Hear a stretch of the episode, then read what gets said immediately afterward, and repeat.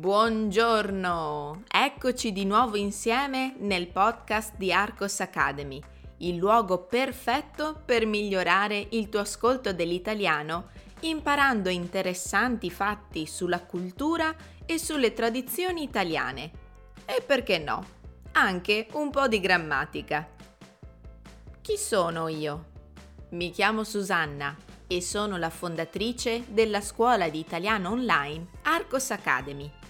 Visita il mio sito per scoprire altri contenuti interessanti per far avanzare il tuo livello di italiano. Sei pronto per la tematica di questa settimana? Cominciamo il nostro ascolto.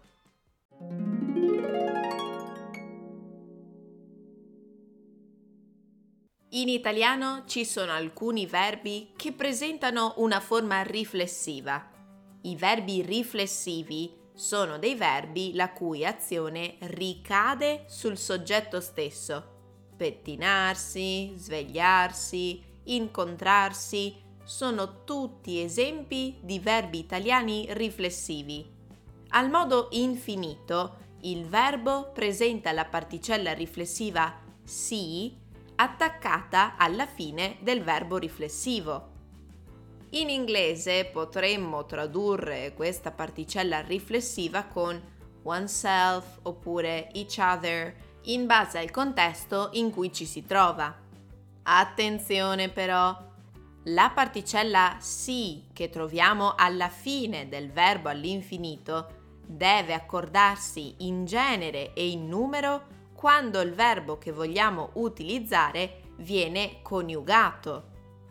Per usare un termine grammaticalmente più corretto, i verbi riflessivi usano i pronomi riflessivi, che sono mi, ti, si, ci, vi, si. Ecco un verbo riflessivo coniugato al presente Osservate bene come cambiano i pronomi riflessivi in base al soggetto.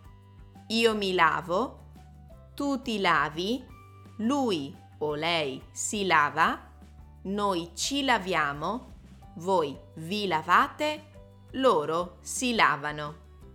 Adesso cercate di coniugare al tempo passato prossimo un verbo riflessivo di vostra scelta Fate attenzione ai pronomi riflessivi. Com'è andato l'ascolto?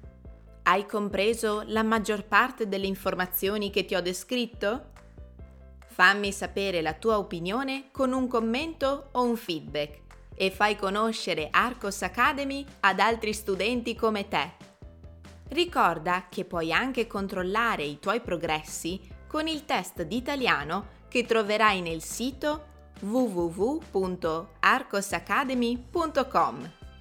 Io ti aspetto la prossima settimana con un nuovo podcast.